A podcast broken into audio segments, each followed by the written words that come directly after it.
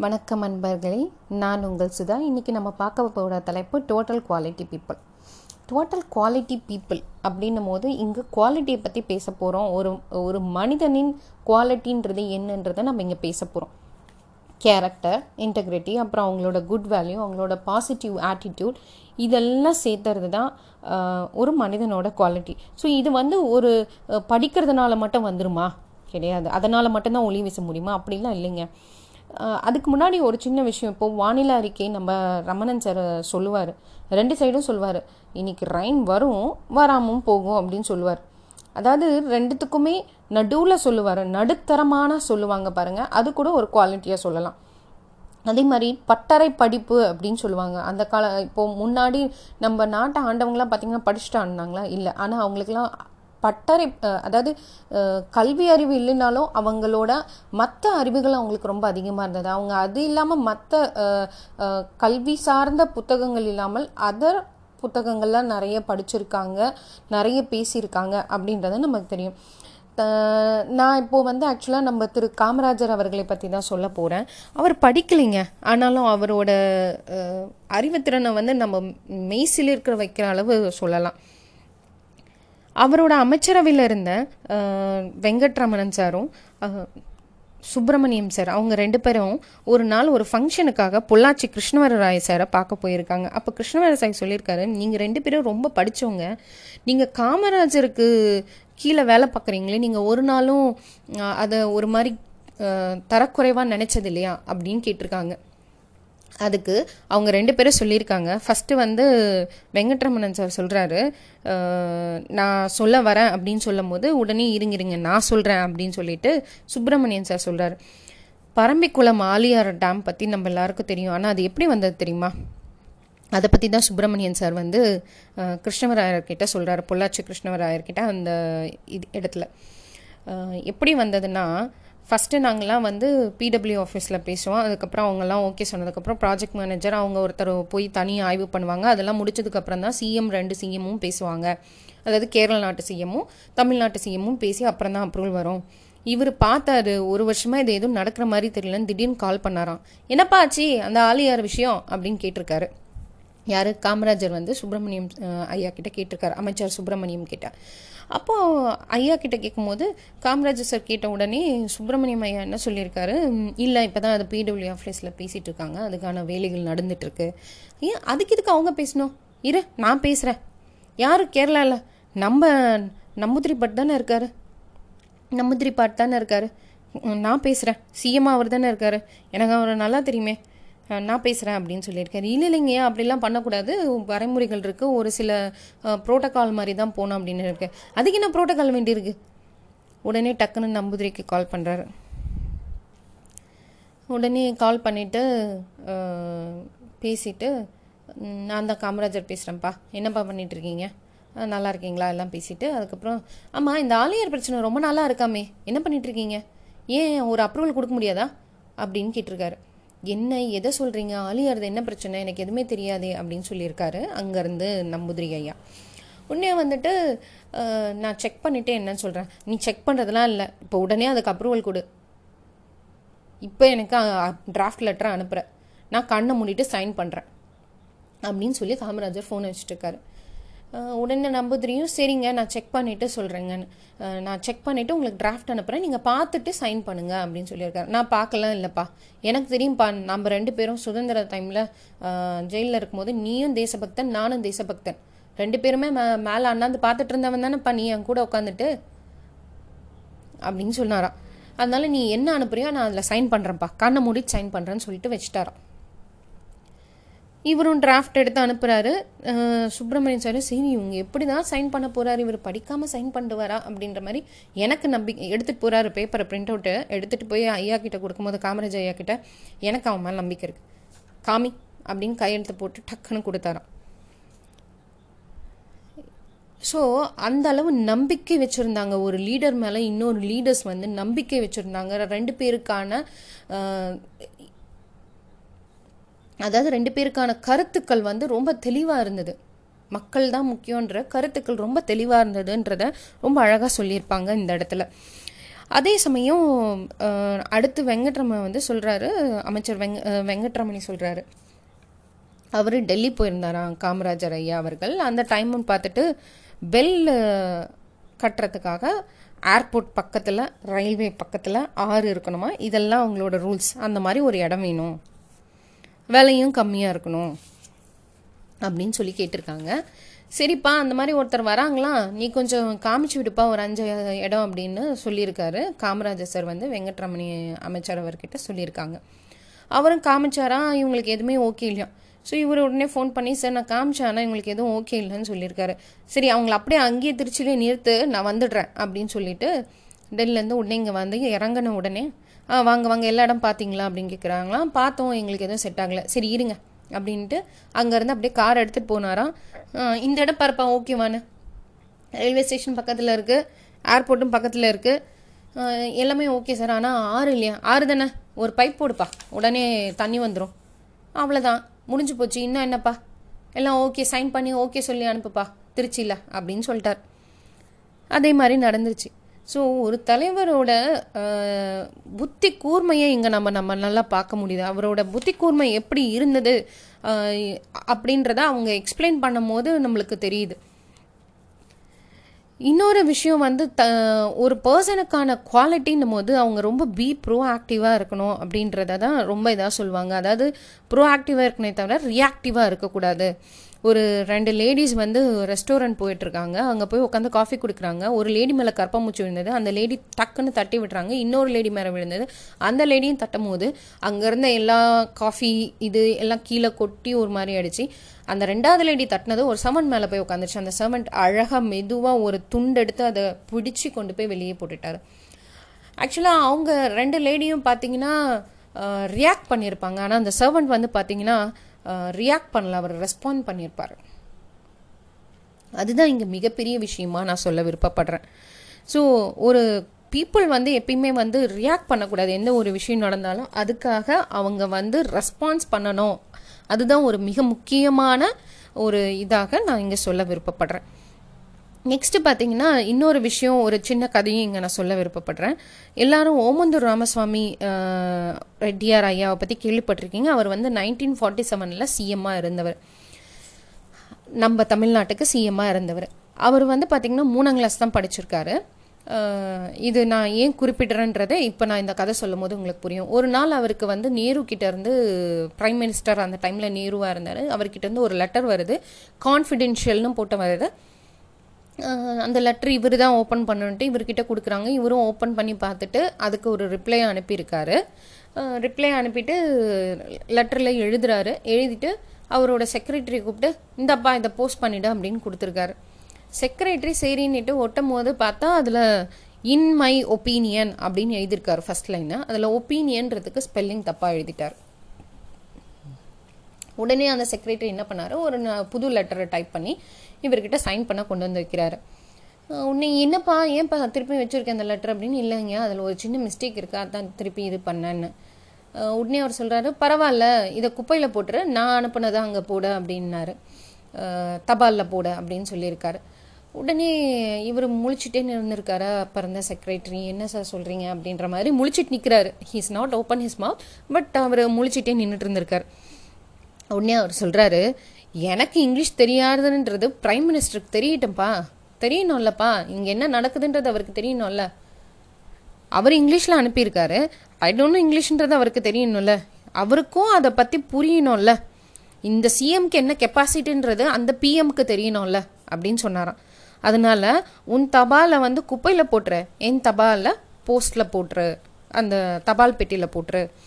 அதாவது என்ன சொல்கிறான் நீ நீயாக வெளிப்படு அப்படின்ற ஒரு மிகப்பெரிய கருத்தை அவர் சொல்லியிருக்காரு. ஸோ நீ நீயா இருக்கும் போது தான் உன்னோட குவாலிட்டி உன்னால் இம்ப்ரூவ் பண்ண முடியும் அப்படின்றத ரொம்ப அழகாக சொல்லியிருப்பார். இது மட்டும் இல்லைங்க.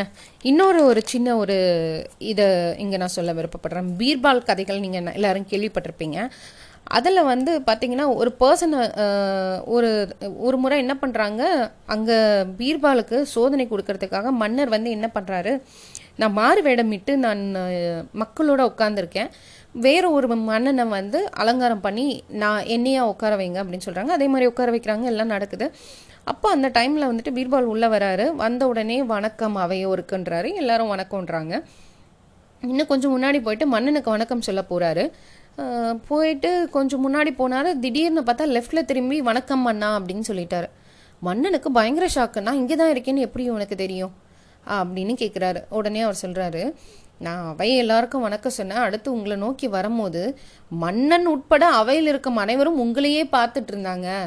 அதனால் நீங்கள் தான் தலைவர்னு நான் கண்டுபிடிச்சிட்டேன். நீங்கள் தான் மன்னர்னு கண்டுபிடிச்சிட்டேன். அப்படின்னு பீர்பால் சொல்வார். ஸோ இதில் உண்மை என்னென்னா ஒரு லீடருக்கு வந்து பார்த்திங்கன்னா யாருனாலையும் மறைக்க முடியாது. அவங்களோட தகுதிகளையும் தனித்தன்மைகளையும் யாருனாலையும் மறைக்க முடியாது அப்படின்றது தான் இங்கே மிக தெளிவாக சொல்ல வராங்க. இன்னொரு விஷயமும் இங்கே நான் உங்கள் எல்லாருக்கும் சொல்கிறேன் போஸ்ட்டுன்றது வந்து ஒரு வெறும் ரப்பர் ஸ்டாம்ப் மாதிரிங்க உண்மையான லீடர் வந்து போஸ்ட் தேவையில்லைங்க. எக்ஸாம்பிள் இப்போ எல்லாருக்குமே தெரியும் ராமகிருஷ்ணர் மடம். ராமகிருஷ்ணர் மடத்தில் விவேகானந்தர் ஐயா இருக்கிற டைமில் அவரை வந்து லீடரை அவரை வந்து ஆக்சுவலாக அந்த மடத்துக்கான தலைவராக போடலை. ஆனால் ஆக்சுவலாக விவேகானந்தர் மூலமாக தான் அவர் மூலம் அவர் மூலம் அவரோட கொள்கைகள் மூலமாக தான் நிறைய பேருக்கு இந்த மடத்தை பற்றியே தெரியும். ஸோ ஒரு லீடர்ன்றவருக்கு வந்து ஒரு தனி குவாலிட்டி இருக்கும்.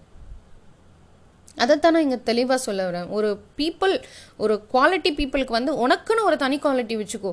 போஸ்ட் வந்தோம் வரலை அப்படின்றத பற்றிலாம் நினைக்கக்கூடாது உன்னோட குவாலிட்டி என்ன? இதுதான் உன் தனித்தன்மை. அதை நீங்கள் தெளிவாக பண்ணுங்க அப்படின்றத இங்கே சொல்ல விரும்பப்படுறேன். இன்னும் ஒரு சின்ன கதை. சிங்கம் வந்து ஒரு காட்டுக்கு ராஜான்னு சொல்லுவாங்க. நீங்கள் எல்லாரும் கேள்விப்பட்டிருக்கீங்க. நம்ம படத்துலலாம் பார்த்துருக்கோம். சிங்கம் தனியாக வராது. சிங்கம் தனியாக வரும் அப்படின்னு சொல்லியிருப்பாங்க. ஆக்சுவலாக சிங்கம் தனியாக வராது. எப்பயுமே அது வந்து கூட்டமாக தான் இருக்குமா. அது படத்தில் சொன்னது வந்து டைலாக்காக சொல்லியிருக்காங்க. நீங்கள் நிறைய டிஸ்கவரி சேனலில் கூட பாருங்கள் எப்பயுமே சிங்கம் தனியாக இருக்காது. கூட்டமாக தான் இருக்கும். ஸோ அது மட்டும் இல்லாமல் ஒரு ஐம்பது மீட்டரை தன் கண்ட்ரோல்லே வச்சுருக்குமாங்க சிங்கம். எப்பயுமே அப்படி செமையாக இருக்குமா. நான் தான் அப்படின்ற மாதிரி ராஜான்ற மாதிரி அந்த ஐம்பது மீட்டருக்குள்ளே என்ன நடக்குதுன்றதை அப்படி தெரிஞ்சு வச்சுருக்குமா. எப்பயுமே பெண் சிங்கம் தாங்க இறை தீண்டும். ஆண் சிங்கம் வந்து அதை சாப்பிடுமா அவ்வளோதான் பண்ணுமா? ஆனால் எதிரிகள் தாக்கும் போது தான் ஆண் சிங்கத்தோட வேலை அதிகமாக இருக்குமா? அப்போ தான் அதோட பலத்தை காட்டுமா? அப்போ தான் அது மற்றவங்களோட ஃபைட் பண்ணும் போது தான் அதோட பலத்தை காட்டும்னு சொல்லுவாங்க. ஏன் புலி வந்து காட்டுக்கு ராஜாவாக இருக்கக்கூடாது? ஏன் ஆகலை? புலி வந்து பார்த்திங்கன்னா வேட்டை ஆடுமா? வேட்டை ஆடிட்டு தான் சாப்பிட்டு மீதி இருக்கிறத புல்லுலையோ புதர்லையோ பொழிச்சு ஒழிச்சு வச்சுட்டு போயிடுமா? அது மறைச்சி வச்சுட்டு போயிடுமா? ஆனால் சிங்கம் அப்படி கிடையாது. நான் சாப்பிட்டேன். என்னால் சாப்பிட்டு நிறைய இருக்குது மீதி ஆயிடுச்சு. யாருனாலும் சாப்பிடுங்கன்னு விட்டுருமா? யாருனாலும் சாப்பிடுங்கன்னு விட்டுருமா? யாரையும் கேட்காதான் தடுக்காதான் எதுவும் பண்ணாதான். எனக்கு போதும். மற்றவங்க எல்லாரும் சாப்பிட்டு நல்லா இருங்க. ஸோ ஒரு பீப்புளுக்கான குவாலிட்டி நான் மட்டும் நல்லா இருந்தான்னு நினைக்கக்கூடாது. நம்மளை சுற்றி இருக்கவங்களும் நல்லா இருக்கணும் அப்படின்றத ரொம்ப அழகாக இந்த கதை சொல்லியிருக்கும். அதுக்காக தான் இந்த கதையும் சொன்னேன். ஆனால் புலி வந்து ரொம்ப அல்பத்தனமாக ஒழிச்சு வச்சு மறைச்சி வச்சு சாப்பிடவும் அதனால தான் ஒரு காட்டுக்கு ராஜாவாக சிங்கத்தை இருக்க முடியுது. இன்னொன்று ஒன்று ஒரு விஷனரிக்காக உங்களுக்கு சொல்கிறேன் ஒரு குரூப்பை நம்ம ஒருத்தராக செய்யும் போது இருக்கிறத விட குரூப்பாக செய்யும் போது பார்த்திங்கன்னா நிறைய சக்ஸஸ் கிடைக்கும். அதுக்கான தனித்துவமே தனி அப்படின்றத நம்ம எல்லாருக்குமே தெரியும். இன்னொரு விஷயம் பார்த்தீங்கன்னா இப் இந்த தனித்துவத்துக்கு நான் தனியாக ஒரு சின்ன ஒரு கதை சொல்கிறேன் பழனி நகராட்சியில் டென்த் ரிசல்ட்டு டுவெண்ட்டி பர்சன்ட் வந்துச்சிங்க. ஒரு டுவெண்ட்டி இயர்ஸ் பேக் அப்போ வந்து ஒரு ஏஹெச்எம் நகராட்சியில் இருந்தார். அவர் வந்து டியூஷன் எடுத்து நிறைய பசங்களை பாஸ் பண்ணியிருக்காரு. ஒரு சென்டர்லாம் நடத்தியிருக்காரு. ஸோ அப்போ சேர்மேன் கால் பண்ணுறாரு பழனி நகராட்சியோட சேர்மேன் கால் பண்ணி நீங்கள் சார்ஜ் எடுத்துக்கிறீங்களா ஹெச்எம்மா அப்படின்னு கேட்டிருக்காங்க அவரை. உடனே இவர் சொல்லியிருக்காரு நான் சார்ஜ் எடுத்துக்கிறேன். ஆனால் யாரும் என்னை கொஷின் பண்ணக்கூடாது. உங்கள் உங்கள் டீமில் இருந்தோ இல்லை உங்கள் ஆப்போசிட் டீமில் இருந்தோ அப்படி தலையிடாமல் இருந்தீங்கன்னா நான் சார்ஜ் எடுத்துக்கிறேன் நான் ரிசல்ட்டு கொடுக்குறேன் அப்படின்னு சொல்லியிருக்காரு. சேர்மனும் ஓகேன்னு ஒத்துக்கிட்டாராம். நெக்ஸ்ட் டேங்க ஒம்பது ஐம்பது ஆச்சாங்க. பார்த்தாராம் கேட்டை லாக் பண்ணிட்டாரு. பத்து மணிக்கு ஸ்கூலுக்கு திருப்பி பத்து அஞ்சுக்கு வெளியே போய் பார்த்தா பாதி டீச்சர் வெளியே தான் இருக்காங்களாம். ஸ்டூடெண்ட்டை விட டீச்சர்ஸ் தான் நிறைய வெளியே இருந்திருக்காங்க. ஸோ அப்போது டீச்சர்ஸ்லாம் நிறைய அவருக்கு எதிரான கொடியெல்லாம் தூக்கிறது எல்லாம் பண்ணியிருக்காங்க. ஆனாலும் அவர் மாறல. நிறைய பேர் வந்து நாங்கள் கிளாஸ்க்கு வரமாட்டோம்லாம் சொல்லியிருக்காங்க. இவர் தான் எல்லா சப்ஜெக்ட்டுக்கும் எடுக்கிறவர் இல்லை. அவர் தான் கோச்சிங் சென்டர் வச்சு எல்லாருக்கும் எடுத்துகிட்டு இருக்காருல்ல. எல்லாரையும் உட்காருங்கப்பா அப்படின்னு உட்கார வச்சு எல்லா கிளாஸையும் அட் அ டைமில் எடுத்திருக்காரு ஒரு நாலு நாள். அஞ்சாவது நாள் பார்த்தாங்க இது வேலைக்காகாது போல இருக்குன்ட்டு. எல்லா டீச்சர்ஸும் உள்ளே வந்தாங்க எல்லாமே மடமடன் நடந்தது. ஸோ அந்த வருஷம் அவர் காட்டின ரிசல்ட் எவ்வளோ தெரியுமாங்க? எயிட்டி செவன் பர்சன்ட் ரிசல்ட்டுங்க ஸோ இதுதாங்க தனித்துவமை நான் சொல்கிறது ஒரு ஒரு டீமாக எல்லாம் சேர்ந்து பண்ணும்போது தனித்துவமையும் சேர்ந்து அவங்களோட அந்த தலை அந்த பீப்புளுக்கான குவாலிட்டி வரும்போது அதுக்கான ரிசல்ட் ரொம்ப அதிகமாக இருக்குன்றதை தான் இங்கே தெளிவாக சொல்ல விரும்பப்படுறேன். அதே மாதிரி ஒருத்தருக்கு வந்து முடிவெடுக்க முடியாது. அதாவது இன்னைக்கு என்ன முடிவெடுக்கிறாங்கன்றத இன்னொருத்தருக்கு தெரியாத மாதிரி எடுக்கணும்னு சொல்லுவாங்க. அது ஒரு குவாலிட்டியாக சொல்லுவாங்க. ரொம்ப இதாகவும் சொல்லுவாங்க. நாளைக்கு என்ன நடக்கும் அப்படின்றத தெரியாத மாதிரியே நடத்தணும். அப்போ தான் வந்து பீப்புள் வந்து ரொம்ப இதாக சொல்லுவாங்க. ஏன்னா பீப்புள் வந்து இன்னைக்கு என்ன நடக்குது நாளைக்கு என்ன நடக்குது இன்றைக்கே தெரிஞ்சால் அதுக்கேற்ற மாதிரி அவங்க ரியாக்ட் பண்ண ஆரம்பிச்சிருவாங்க. ஸோ நம்ம என்ன பண்ணுறோன்றது தெரியக்கூடாது. உன்னோட செயலில் காட்டணும். ஒரு பீப்புள்ன்றவன் செயலில் காட்டணும் அப்படின்னு சொல்லுவாங்க.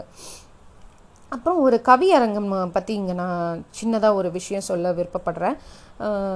அரசு கவியரங்கம் சொல்லிட்டு டாக்டர் மயிலை பொன்னு பொன்னுசுவாமி ஆஹ், அவங்கள நீங்கள் எல்லாரும் கேள்விப்பட்டிருப்பீங்க. அவரை வந்து மாப்போசின்னு சொல்லுவாங்க. அவர் வந்து ஒரு இதில் வந்து கவியரங்கத்தில் பேசுகிறார் அந்த கவியரங்கத்தில் வைரமுத்து சார் கலைஞர் ஐயா எல்லாருமே இருக்காங்க. அப்போது அவர் சொல்கிறாரு உன் உதயசூரியன் வெப்பமானால் இரட்டை இலை கருகி போய்விடும் அப்படின்னு சொன்னார்.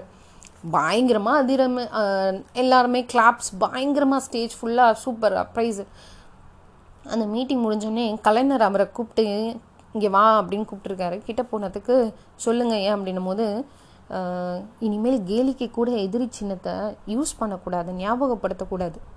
அது தப்பாக போயிடும் அப்படின்ற மாதிரி சொல்லியிருக்காங்க.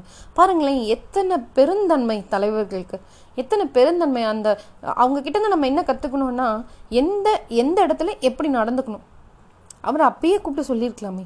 மீட்டிங்லாம் முடிஞ்சதுக்கப்புறம் அதே மாதிரி ஒரு விஷயத்தை எப்படி அந்த நெகட்டிவிட்டியை எப்படி எடுத்துகிட்டு போகக்கூடாது இதெல்லாம் தாங்க நம்ம கற்றுக்கணும் அதைத்தான் நான் சொல்ல விருப்பப்படுறேன். அதே மாதிரி ஆப்ரஹாம் லிங்கன் அவரோட இதில் டைரியில் எழுதியிருப்பார் நான் ஒரு கைதிக்கு மன்னிப்பு கொடுத்ததுனால என்ன நடந்தது? அப்படின்றத எழுதியிருப்பாரு. அந்த கைதிக்கு மன்னிப்பு கொடுத்ததுனால அவன் வெளியிலேருந்து வந்து அந்த நாட்டுக்கான போரில் அவன் போரிட்டு அப்போது ஆப்ரஹாம் லிங்கனோட ஃபோட்டோக்கு முத்தம் கொடுத்துட்டு இறந்துருப்பான். யார் இவன் தேடும் போது தான் தெரிஞ்சதான் இவர்னால் மன்னிக்கப்பட்டு ஆயுள் அதாவது ஆயுள் தண்டனைக்காக மன்னிக்கப்பட்டு வெளியே வந்த ஒரு மனிதன் அப்படின்றது தெரிஞ்சு அப்படி ஒருத்தன் நான் மன்னிப்பு கொடுத்து ஒருத்தன் தேச பக்தனா இறப்பான் அப்படின்னா நான் எல்லாருக்கும் மன்னிப்பு கொடுக்க ரெடி அப்படின்னு எழுதியிருப்பார். ஸோ மன்னிப்புன்றது ரொம்ப ரொம்ப முக்கியமான ஒரு குவாலிட்டி ஒரு பீப்புளுக்கு அப்படின்றத நான் இங்கே பதிவு பண்ண நினைக்கிறேன். அதே மாதிரி கன்னியாகுமரியில் நடந்த ஒரு இன்சிடெண்ட்டை பற்றி இப்போ சொல்ல விரும்புகிறேன் கன்னியாகுமரினா எல்லாருக்கும் தெரிஞ்சிருக்கும். ஆமாம் விவேகானந்தர் ஐயாவை பற்றி தான் சொல்ல போகிறேன் அவர் வந்து மொட்டைப்பாறை எல்லாம் மெடிடேட் பண்ணணும்னு முடிவு பண்ண உடனே உடனே கிளம்புறாருங்க. எந்த தயக்கமும் இல்லைங்க. யார்கிட்டயும் உதவி கேட்கலைங்க எழுந்தார் கிளம்புனார். அங்கே ஒரு மீனவன் இருந்தான். அங்கே அவர்கிட்ட கேட்குறாரு நான் அங்கே போனோம் அந்த பாறைக்கு என்னை கூட்டிகிட்டு போக முடியுமா? அப்படின்னு கேட்குறாரு அந்த மீனவர் சொல்கிறாரு எனக்கு காலைன்னா கொடுங்க. நான் கூட்டிகிட்டு போய் விட்டுறேன் அப்படின்னு. அவர் நெஜ சாமியார் இல்லைங்க அவர் கையில் பணம் இல்லை. சுத்தமாக காசு இல்லை. நம்ம டிவி சாமியாரெல்லாம் கிடையாது. அவர் ரொம்ப வித்தியாசமானவர். ஸோ உடனே இவர் டக்குன்னு யோசிக்கவே இல்லைங்க. அவரை பற்றி எதுவும் யோசிக்கல. அவருக்கு என்னென்னு? டபால்னு உள்ளே விழுந்தாருங்க கடலுக்குள்ள. நீந்தனாருங்க. போய் அந்த மொட்டைப்பாறையில் உட்காந்துட்டாருங்க எவ்வளோ இது பாருங்களேன். ஒரு அவரை பற்றி ஒரு செ- இதையும் நினைக்கல. செக்யூரிட்டி இல்லை. எதுவும் இல்லை. நான் நினச்சேன் அங்கே போய் உட்காரணும்னு நினச்சாரு இருப்பாருங்க நினச்சதை செய்யணும்னு நினச்சாரு பாருங்க. அந்த இதை நம்ம இங்கே வந்து கற்றுக்கணும் அதே மாதிரி இன்னொன்று ஜார்ஜ் வாஷிங்டன் தளபதியை பற்றி நான் இங்கே சொல்ல விருப்பப்படுறேன். அவரோட படையில் ஒரு சூப்பர்வைசர் இருந்தாராம். அவர் வந்துட்டு குதிரை மேலே ஏறி உட்காந்துட்டு இறங்குறதுக்கு ஷோல்டரை கூப்பிட்டு இதை பிடி நான் இறங்கணும் அப்படின்னு வரான். ஒரு நாள் அங்கே யாருமே இல்லையா? திடீர்னு இவர் வந்திருக்காரு. இவர் சூப்பர்வைசர் இது வரையும் தளபதியை பார்த்ததில்ல. இது பிடி நான் இறங்கணும் அப்படின்னு இருக்காரு. ஏங்க உங்களுக்கு இறங்க தெரியாதா? இல்லை எனக்கு இறங்க தெரியும். நான் சூப்பர்வைசர் நான் எதுக்கு இப்படி இறங்கணும்? நான் ஏன் இதை பண்ணணும்? இது ஏன் வேலை இல்லை அப்படின்னு சொல்லியிருக்காரு. அப்படிங்களா? சரின்னு இறக்கிட்டு இனிமேல் உங்களுக்கு தேவைப்பட்டால் என்னை கூப்பிடுங்க அப்படின்னு இருக்காரு. சரி சரி நான் கூப்பிட்றேன். உன் பேர் என்னன்னு கேட்டதுக்கு நான் தான் உனது தளபதி ஜார்ஜ் வாஷிங்டன் சொன்னாராம். அப்படியே அதிர்ந்து போய் நின்னாராம். இதை ஒத்த ஒரு சம்பவம் நம்ம ஊர்லேயும் நடந்திருக்கு. சென்ட்ரல் பிரிட்ஜில் நடந்திருக்குங்க. அந்த டைமில் நம்ம முதலமைச்சராக இருந்த காமராஜர் அவர்கள் வந்து சென்ட்ரல் பிரிட்ஜு ஒரு மாதிரி மேடாக இருக்குங்க. மேடு போய் கீழே பள்ளம் ஏறும் திருப்பி.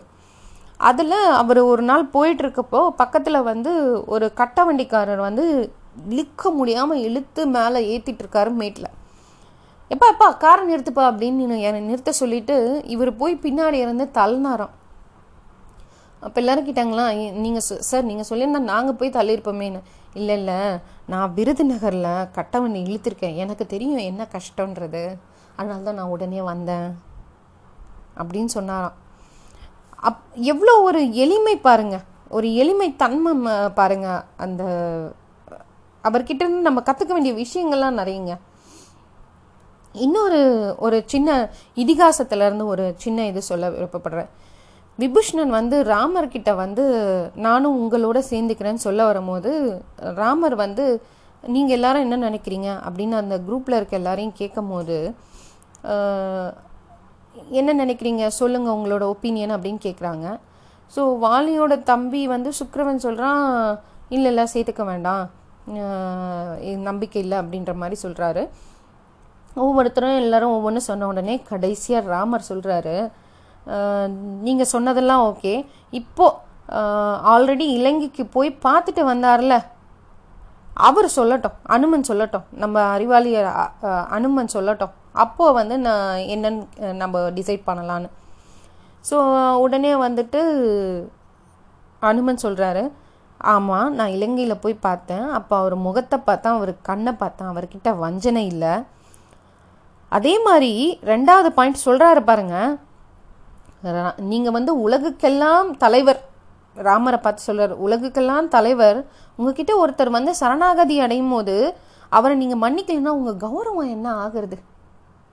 உங்கள் கௌரவம் என்ன ஆகுறது? எப்படி சொல்லியிருக்காரு பாருங்க. கம்பர் எழுதியிருப்பாரு அந்த லைனை. ஐயோப்பா.